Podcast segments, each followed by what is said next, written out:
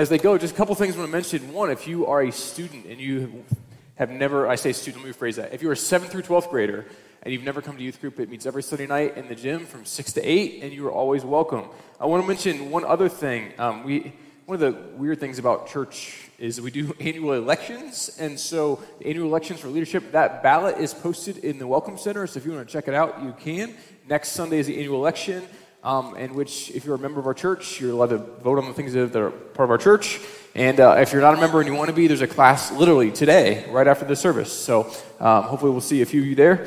And uh, so that's that's that. But Celebrate Life is an incredible event that I can't say enough good about, and um, it probably changed my life and set a trajectory when I was in seventh grade. It's when I picked the college I was going to go to, mostly because of that event. And I have no regrets over that, so I will tell you to think about sending your kids if you have teenagers. Uh, it's worth their time. So, and and as Holly said, it's okay to miss two days of school, just not 20. So, you know, I would encourage them to go. When I was a kid, I won an art contest. Um, I know that is shocking to many of you because you all think my wife is the artist or even my kids. True. I actually won multiple art contests. One of them I remember, I don't remember why I won it, but I won a tree. Like a sapling, a little small, small, tiny tree that I was supposed to plant. So I took this thing home, I dug a hole, I put it in the hole, I put the dirt back in, and I began to water it. A week later, it was like dead. Um, so my mom decided next year she bought me some seeds, some apple tree seeds, and I planted them. And sure enough, um, nothing grew. Um, by the way, Rich and Terry and those who helped with the garden yesterday, thank you for your help. I think there were well over 25 people helping plant yesterday. There's a reason you don't want me helping with that. Yeah, but thank you for all that you guys do. Because if I do it, then we'll get the same result we got with the trees. Um,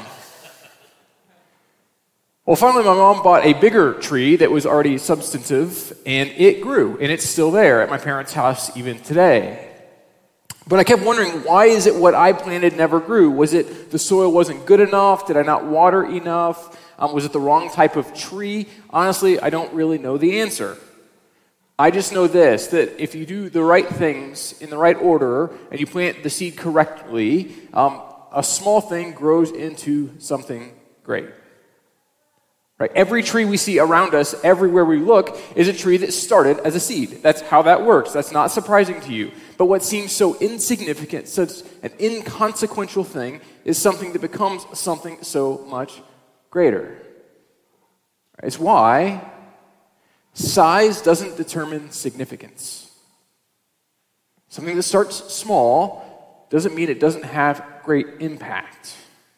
This idea, is so true in our lives. One decision made one time can set the trajectory for our lives in all kinds of directions. We all know this. We may not think about it, right? How many of us, if we're honest, take the time to step back and look at our lives and reflect and go, huh, what decision did I make that brought me to where I am today? And the truth is, there's probably lots of little decisions that have great impact over time in our lives. And the question is every decision we make allows something to take root in our lives. And so the question for you and I is what is taking root in our lives? Is what's growing in our life what we want to be growing? So, as we continue our series looking at the stories from Jesus, these parables in which he spoke, Jesus spoke in parables or stories. He was a great storyteller. He told stories that illustrate aspects of life. He understood and understands the human condition, the human heart, the way life is meant to be lived, and what might happen if we lived our best lives coming to know who God is. And so parables are designed to tell deep truths of life. They tell us all kinds of things. Parables are stories that challenge us to see not only ourselves and the world differently, but God differently as well. Parables shape us and parables are things that when you read them once, you go, oh, that's really good, and then you don't know what it meant. Or you read it 25 times and you find something new every single time you read it. That's why Jesus often told parables. They're designed to make you think, to reflect, to wonder, to wrestle, to come to the place you go, huh, I wonder if God is like this. And in fact, what we're going to find is Jesus begins almost every one of his parables or his stories with this singular phrase The kingdom of God, or the kingdom of heaven is like. And so we See, this particular parable happens to be in Matthew, Mark, and Luke. Um, John apparently didn't like the parable and didn't record it, but the other three did. And so here's what we find in these three parables. First, from Matthew 13. He told them another parable The kingdom of heaven is like a mustard seed, which a man took and planted in his field. Though it's the smallest of all seeds, yet when it grows, it's the largest of garden plants and becomes a tree, so that the birds come and perch in its branches. And then from Mark. Again, he said, What shall we say the kingdom of God is like? Or what parable shall we use to describe it? It's like a mustard seed, which is the smallest of all seeds on earth. Yet when planted, it grows and becomes the largest of all garden plants, with such big branches that the birds can perch in its shade. And then from Luke. Then Jesus asked, What is the kingdom of God like? What shall I compare it to? It is like a mustard seed which a man took and planted in his garden. It grew and became a tree, and the birds perched in its branches.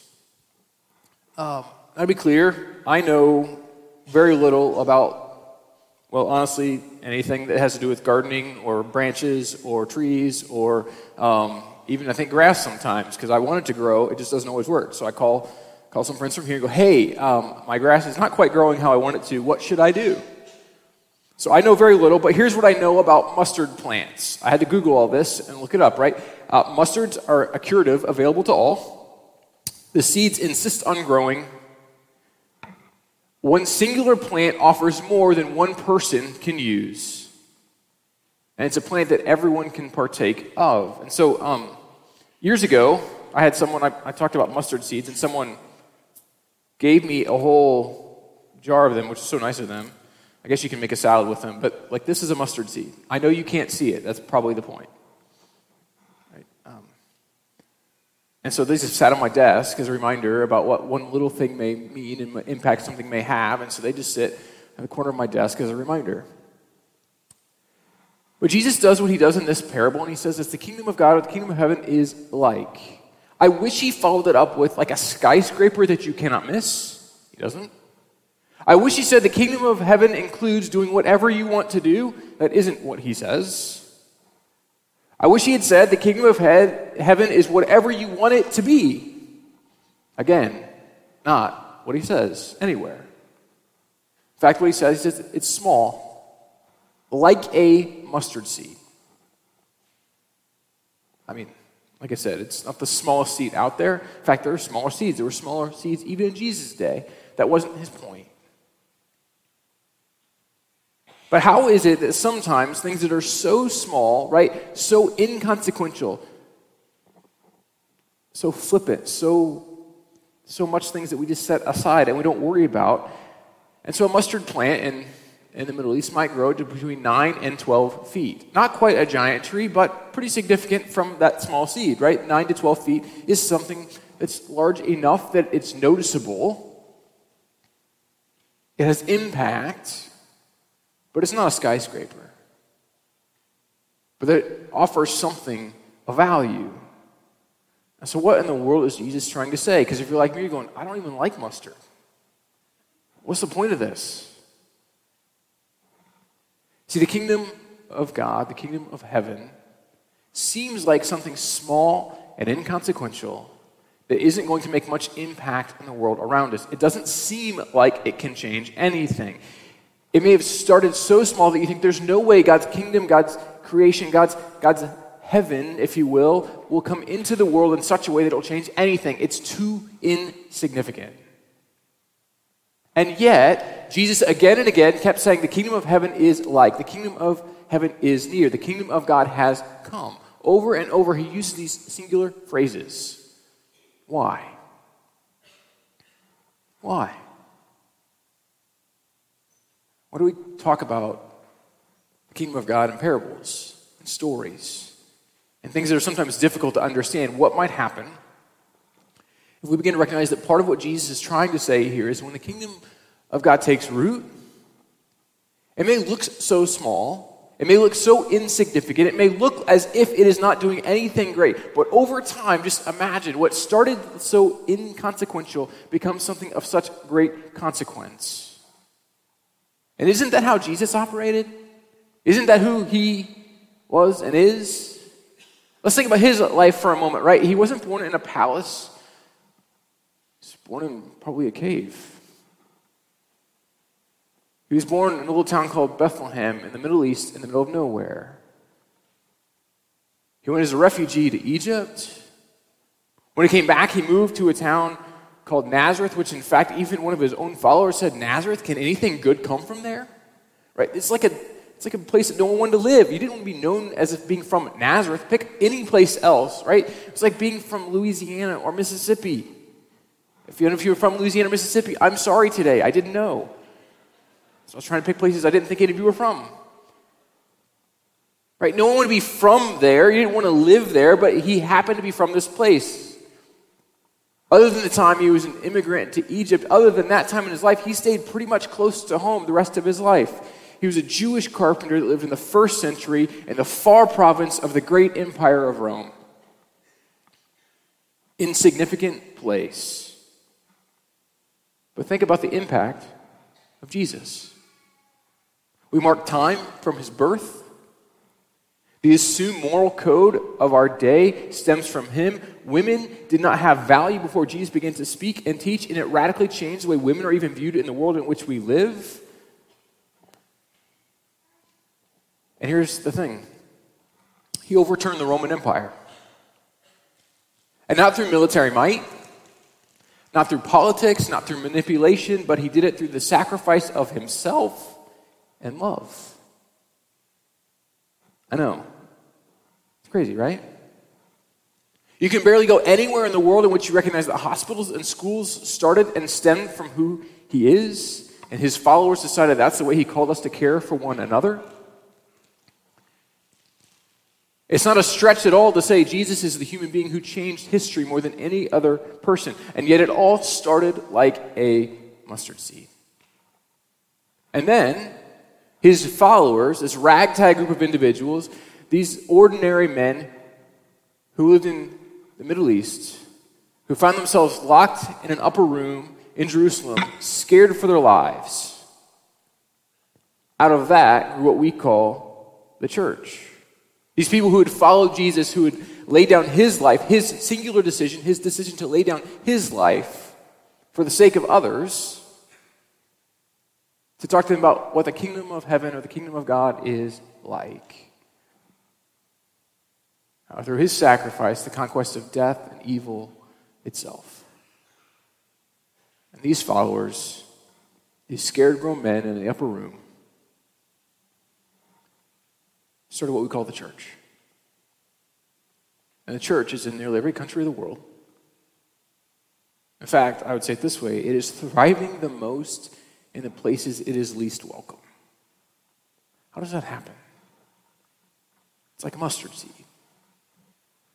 It thrives, and we're not really sure why.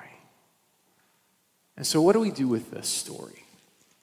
How does this impact your life? Right, before I talk about all the great ways in which one decision can radically impact your future, what if we recognize the reality that one poor decision can have a radical impact as well? Have you noticed this? Uh, you can write just a few words on social media that can have such a detrimental effect to other people and relationships in your life. You can say just a few small words to a friend and you can ruin relationships that existed for years.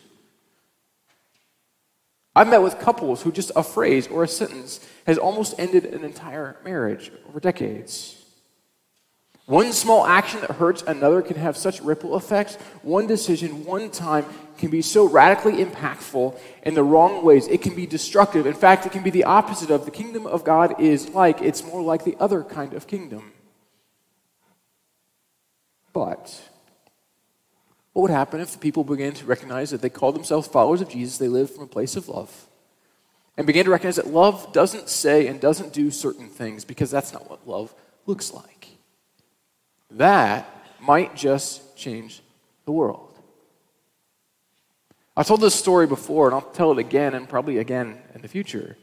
Um, So, my family story, I, I always trace back to my grandfather on my, my, my mom's dad. And I always trace the story back to him because I don't honestly know the other side of the story more, which is ironic. I should ask my grandmother. I talked to her yesterday. Um, she accidentally called me. She's 99.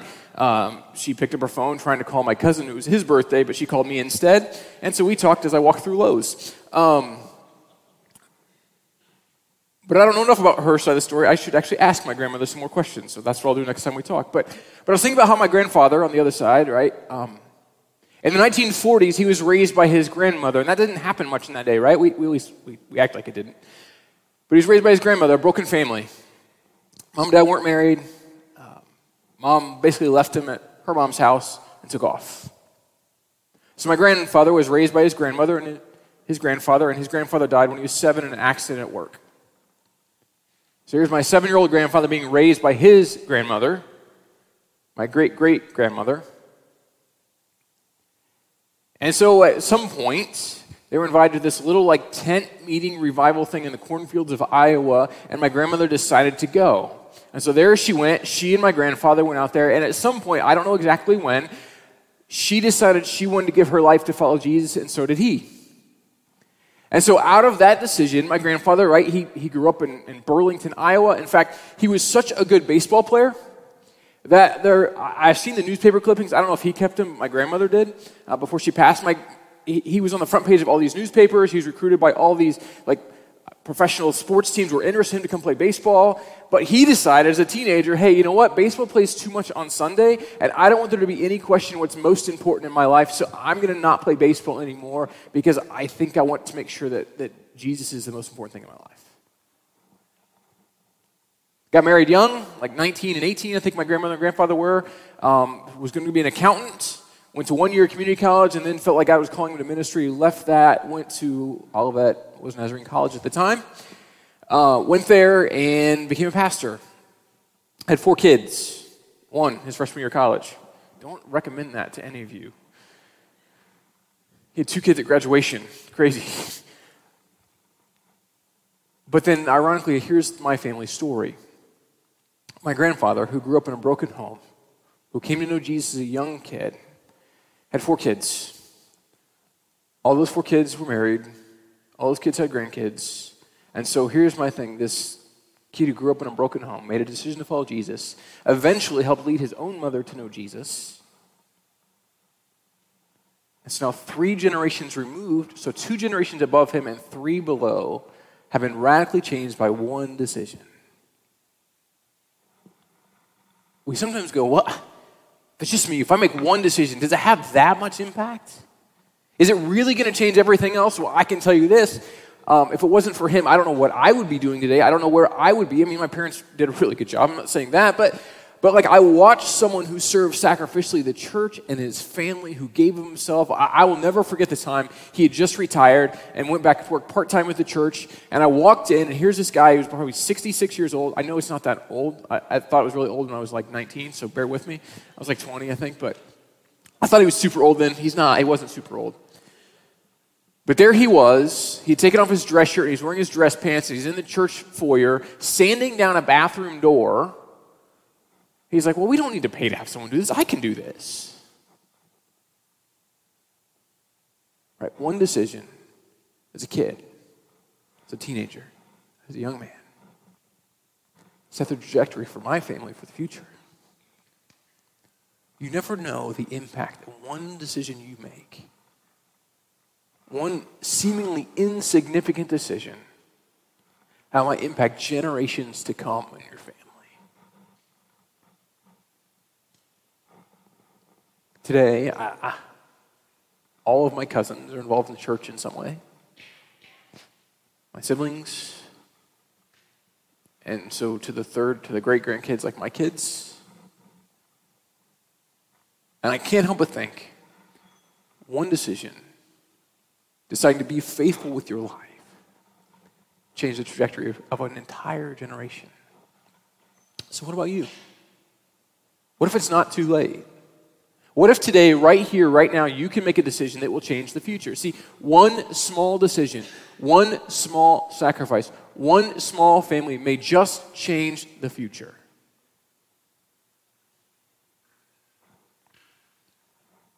So here's my challenge for you today make a decision to change the trajectory of your family. Make a decision to change the trajectory of your family. I don't care what direction it has been going. It may be going in a good direction, but what if it was just a little bit better? What if you made one decision to go in a new direction that might radically change everything? And you say, well, I, you know, I'm not married or I don't have kids. What if your decision now has still had ripple effect on other people?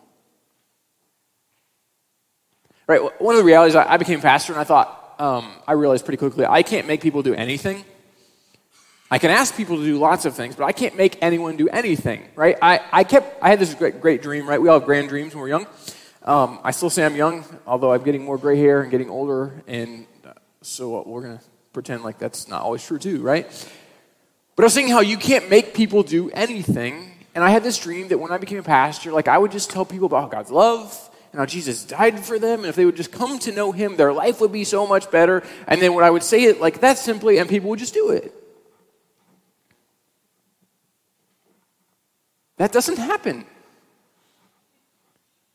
Every once in a while. And here's the crazy thing people get to make their own decisions.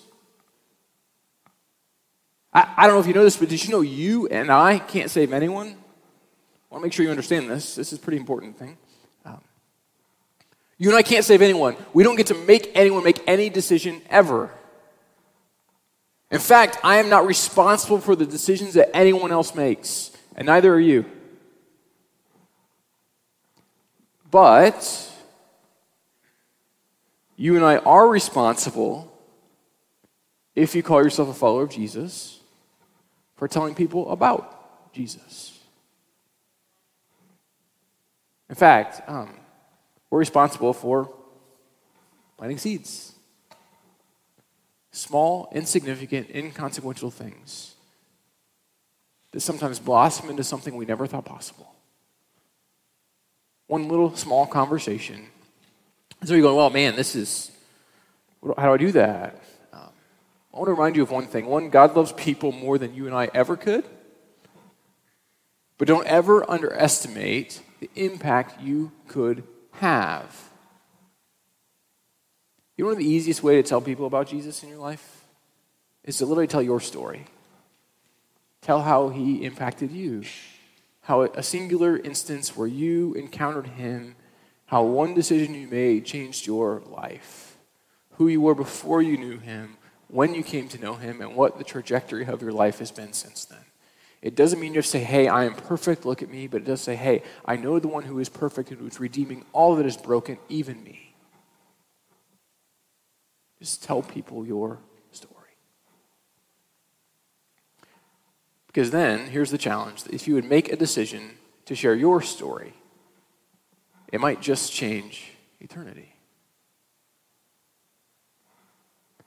I know we think that, that our small decisions, our small actions, our small things, we, we feel like I, I'm not that important, I'm not that powerful, I'm not that whatever it might be, right? I don't have the influence, I don't have the social media followers, whatever it might be that you think, I can't do this or this or that because my one small decision will not be enough, so someone else better do it. But here's the way God's kingdom worked it's like a mustard seed. One of the smallest seeds. But when it begins to grow, you can't imagine what happens. It begins to offer life to those around it. It begins to be valuable in ways we never thought valuable before. And so, what if you and I, if we live from the place of love, what if our impact in the world around us began to grow? And so, I love the story that William Barclay tells about um, one of the early church church followers of Jesus. Here's what he writes: A reformation begins with one person. One of the great stories of the Christian church is the story of Telemachus. He was a hermit of the desert, but something told him, the call of God, that he must go to Rome. He went. Rome was nominally Christian. But even in Christian Rome, the gladiatorial games went on, in which men fought with each other and crowds roared with the lust for blood. Telemachus found his way to the games. 80,000 people were there to spectate he was horrified. Were these men who were slaughtering each other not also children of God? He leapt from his seat, right into the arena and stood between the gladiators. He was tossed aside. He came back. The crowds were angry. They began to stone him. Still, he struggled back between the gladiators. The prefect's command rang out, a sword flashed in the sunlight, and Telemachus was dead. And then suddenly there was a hush. Suddenly the crowd realized what had happened. A holy man lay dead. Something happened that day to Rome, for there were never any gladiatorial games anymore. The one man had let loose something by his death that cleansed an empire of sin. Someone must be a reformation. He need not begin it in a nation, he can begin it in his home or where he works every day. If he begins it, no man knows where it will end. One person, one decision can change things. One person, one decision can have radical impact. Your life matters. You can set a trajectory for not just yourself, but for the community in which you live and the people in which you love. If you live it in the way that Jesus invites us to, you might just change the trajectory for eternity of someone else. One decision for you and for your family might be the greatest decision you ever make. Small actions can lead to great impact. Small actions can lead to great impact. And it comes back to the question we asked earlier what are you allowing to grow in your life? What is one small step that you should probably take today? God may just use that one small step, that one small decision to change the future. Kingdom of heaven, what is it like? A mustard seed. Father, we thank you for this opportunity to gather together, for the way that you love us and call us to be your unique people. We thank you for the way you invite us to be the people of God in every aspect of our life. We pray today that you might help us to become the kind of people who look and sound and act like your son. And so, Father, help us recognize that somehow what we think seems so small and so insignificant can lead to great things. May you open our eyes and our ears to become the unique people you have called us to be. May you help us to find that we can live from this place of love that radically changes the world in which we live. May you help us to begin by allowing ourselves to be changed in our homes, and then may you use us in our workplaces. May we recognize that just one singular decision that may lead to a whole bunch of other decisions might lead us to a place in which we find ourselves in a different place than we ever imagined. And so may you use us to further the work of your kingdom. We pray all of this in your Son Jesus' name.